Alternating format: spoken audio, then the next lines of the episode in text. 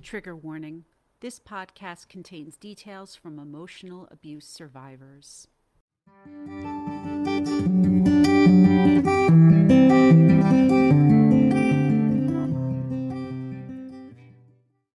Welcome back to Emotional Abuse is Real. I'm your host, Sarene Leeds, and I'm so glad you're here. As always, before we get started, I just want to thank everyone who has listened, subscribed, shared, rated, and reviewed this podcast so far. This is a one woman production, so every single one of you is so appreciated. And on that note, here's a quick reminder to please follow me on Instagram at Sarene Leeds Writes. That's S A R E N E L E E D S W R I T E S. And on Twitter at Sarene Leeds. And if you haven't done so yet, please subscribe to this podcast as well as take a moment to rate and review it on Apple Podcasts. I'd also like to request that you share this podcast with your own social media networks or just with anyone who you think might benefit from listening to these stories. We are a small but mighty audience, and every download, subscription, rating, review, and share helps this podcast reach more people every day. Today, I'm going to share Susie's story with you.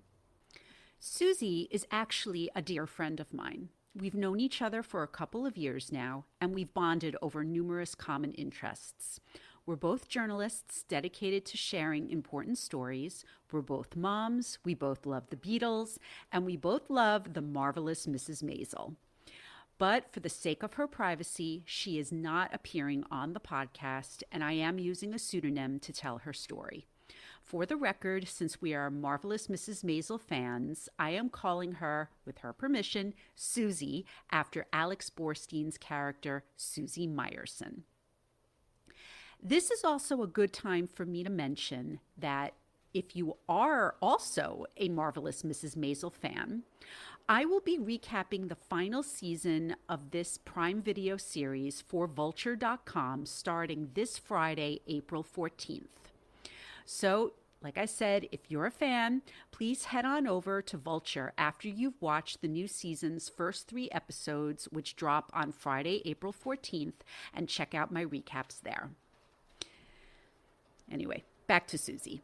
Since Susie is a journalist in her own right, she's written her story down for me to narrate. So, unlike previous episodes where I've inserted my own editorial commentary, this time around I will be reading Susie's words verbatim and refraining from making my own observations. If you're a regular listener to this podcast, however, you will recognize a lot of familiar toxic patterns the boyfriend's controlling and gaslighting behavior, and his attempts to isolate Susie from her friends and family members. As someone who has known Susie for a while now, I just want to say how proud I am of her for coming forward. Her life is now the antithesis of what it was when she was a teenager being emotionally abused by her boyfriend. Less than a decade after this horrible experience, Susie is married with a young daughter, a successful journalist and college instructor, and an inspiration to other aspiring professional writers. And I'm fortunate to call her my friend. So, without further ado, here's Susie's story.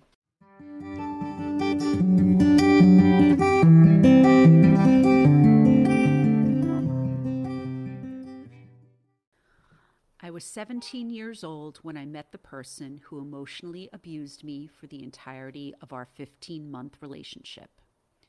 I admit that I was young and emotionally immature and incredibly vulnerable, but I now know that this boyfriend was demonstrating red flags right from the very start.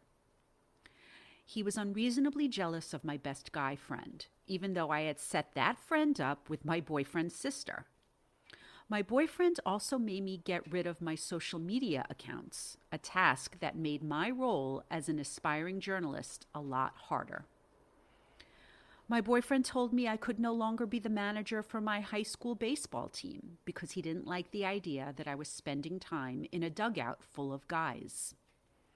He also told me I couldn't go to the dream college I had worked so hard to enroll in because he was planning to attend a different school an hour away and he didn't want to do what he described as, quote, long distance.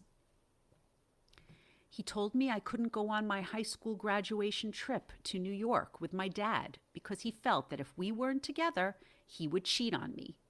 He also made this tit for tat stipulation because my family wouldn't let me go on a cruise outside of the country with his family.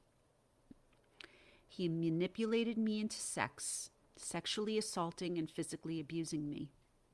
When I told him I didn't want to sleep with him anymore because it wasn't aligning with my values, he argued with me over my decision. Way too often, I would come home crying with welts and rashes all over my body from stress. This was also the only time my face has ever constantly broken out. We ended up attending the same college together during our first semester. I slept over in his room nearly every night.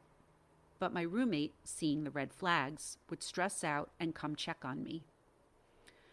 I'd be scared to run into a male classmate on campus because if my boyfriend saw us talking, it wouldn't be good. He convinced me no one else would ever want me. He told me that if I killed myself, no one would miss me. I attempted suicide several times.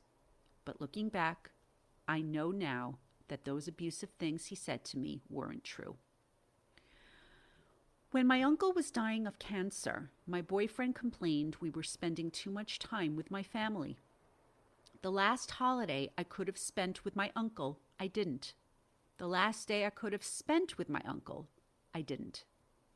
When I cried over my uncle dying, my boyfriend tried to convince me that it wasn't possible for me to actually miss him.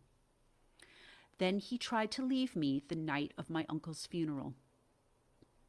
He continued to berate me, beat me down, told me I was worthless. He tried to act like I was stupid. And finally, just one day, I couldn't take it anymore. So I plotted our breakup. I told him I was going back on social media because I needed it as a journalist and because I regretted leaving in the first place just to assuage his insecurities. But it worked, and he texted me that it was over, and a sigh of relief came out. I had never felt so good getting away from someone. Looking back now, at almost 26 years old, I think back to before I met him. Did I regularly have anxiety like I do now? Did my depression stem from his abuse? Did I consistently feel suicidal like I have over the last eight years? Or did he plant that seed for the rest of my life? Thankfully, I can still laugh at the meme that says, Who is the worst person you've ever met? And why is it the guy you dated when you were 19? He was the worst person I've, I've met. And each day without him is a day better than before. Today, I'm happy as an accomplished journalist and college instructor, a mom to a beautiful girl, and a wife to a husband who nurtures us and talks me through my trauma. But this isn't everyone's story. Not everyone gets this lucky. And for those who didn't get their dream life post trauma, and for those who are still going through it, know I feel for you and hurt for you, and I do encourage you to seek out help. It feels lonely at first but lonely is better than abused.